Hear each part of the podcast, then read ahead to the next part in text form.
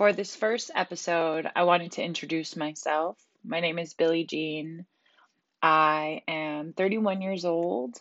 I'm actually a military kid, so I moved around all kinds of places. Started off in San Diego, moved to Japan for 10 years, then moved to Hawaii for three years, and then eventually came back to San Diego. Um, and went to college here. Then, about four years ago, I moved across country uh, to the DC, Virginia, Maryland area. And that's kind of where my biggest transformation occurred. As I get through these episodes um, and kind of tell my story, you'll kind of see how everything kind of connects and how I've kind of grown into this type of individual that until now I'm able to share um, online. I am highly active on Instagram, but also, um, you know, whenever I can kind of talk about my experiences, I do take the opportunity because I do feel like people relate when you have experience or when they feel like they can relate to you if they've gone through the same thing. That's what I've always think thought of and I always feel like when you meet someone and they kind of have a similar story, you get inspired in a way. And so I'm just hoping that by creating this, someone out there gets inspired.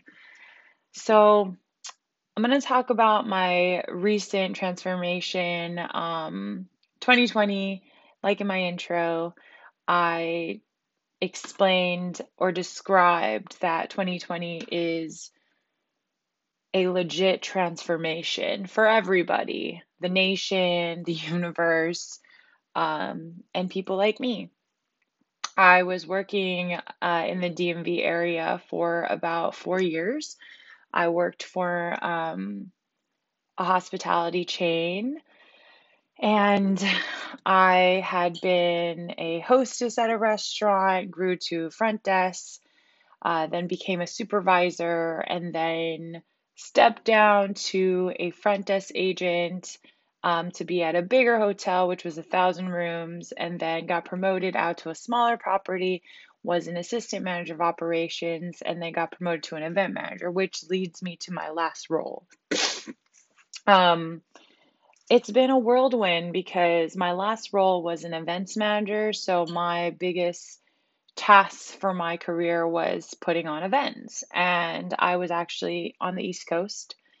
And I, when all of this happened, it wasn't, it was kind of a shocker. You know, it went from zero to 100. Um, you know, went from one staff meeting talking about the things that we're going to do for the week to the next staff meeting being like, actually, we might be closing. And with that, for me, I wasn't from the DMV area. I didn't have a cushion. Not saying I needed it, but I didn't know really what would happen. And if I didn't have a job, like what would I do? Would I mm-hmm. go and try to find a job doing something random? Or would I live off unemployment? Or would I, you know, just hope and pray that the company would call me back and that I could somehow make it work? But with um, God's grace, as well as the universe always having your back and always making it uh, seamlessly, kind of, it's, it's been actually not seamless, or it's been seamless, the process, but the feelings that come along with the transformation has not been seamless.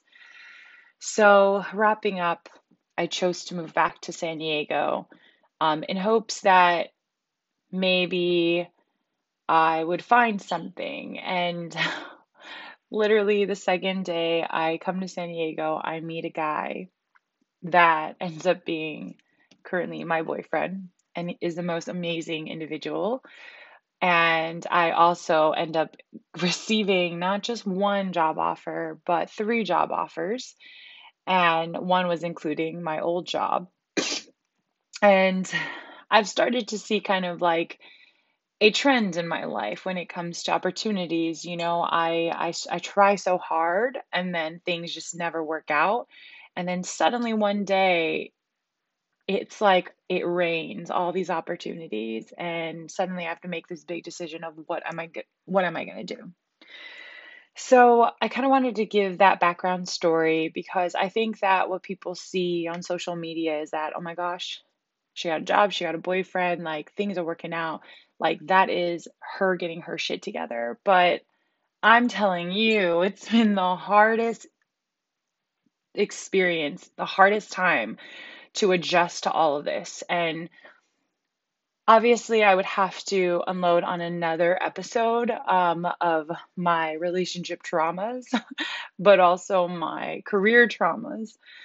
Um, and I'm not saying trauma as a negative thing because I think that we think that, oh my gosh, trauma, it's negative. But trauma for me is just experience that was very heavy and that has still affected me. And and for the person and the individual that I am, I'm not someone that feels.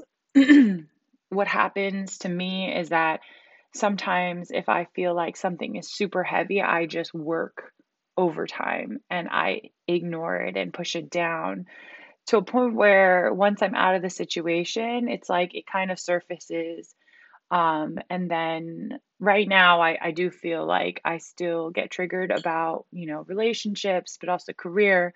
Um, and I'll explain more. But uh, right now, trying to, because I'm going through such a transition, such a transformation, um, it's been such a struggle. I mean, I've been here in San Diego for about two months. I've been in my current role for about a month and two weeks. Um, and then in my relationship, I've been newly in my relationship for two almost two months. And it's been a struggle trying to readjust my thinking, readjust my life. And I also have that transition of moving in with my parents. So, all in all, it's just been such a crazy transformation, transition. And I wanted to speak about it because there's probably so many people that are going through this transformation where it, you know, kind of flipped your life upside down. And the way I cope with my stress is I I binge eat um, because I've been working a lot of the PM shifts at my current job. I come home. Sometimes I'll go and see my boyfriend, and that will make me feel a little bit better. And then I'll come home and I'll find myself kind of self sabotaging myself, not wanting to be healthy, not wanting to do things that are good for me. So I'll just find whatever I can find in the in the fridge or at my parents' pantry and I will just eat. And usually when I start doing that, I know that internally there's some rewiring I need to handle or I need to kind of figure out and this week I actually made a promise to myself that I was going to try to approach this week a little bit more mindful. Um, and what I mean is, instead of waking up thinking I need to go run a bajillion miles or do super crazy HIIT because I feel like I'm getting fat, uh, I told myself, you know what? Let's be kind to myself. Let's be kind to yourself today.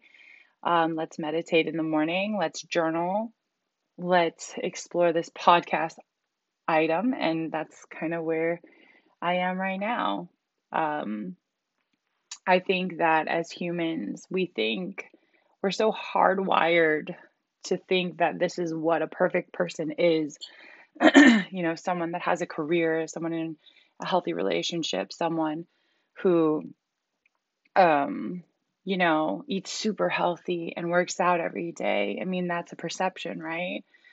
But I think a perfect person is someone who's aware, someone who is kind, someone who embraces transformation, embraces changes, adjusts to what their current situation is. Perfect the perfect person does not exist um, it only exists in your mind because everybody has a different view of what a perfect person is.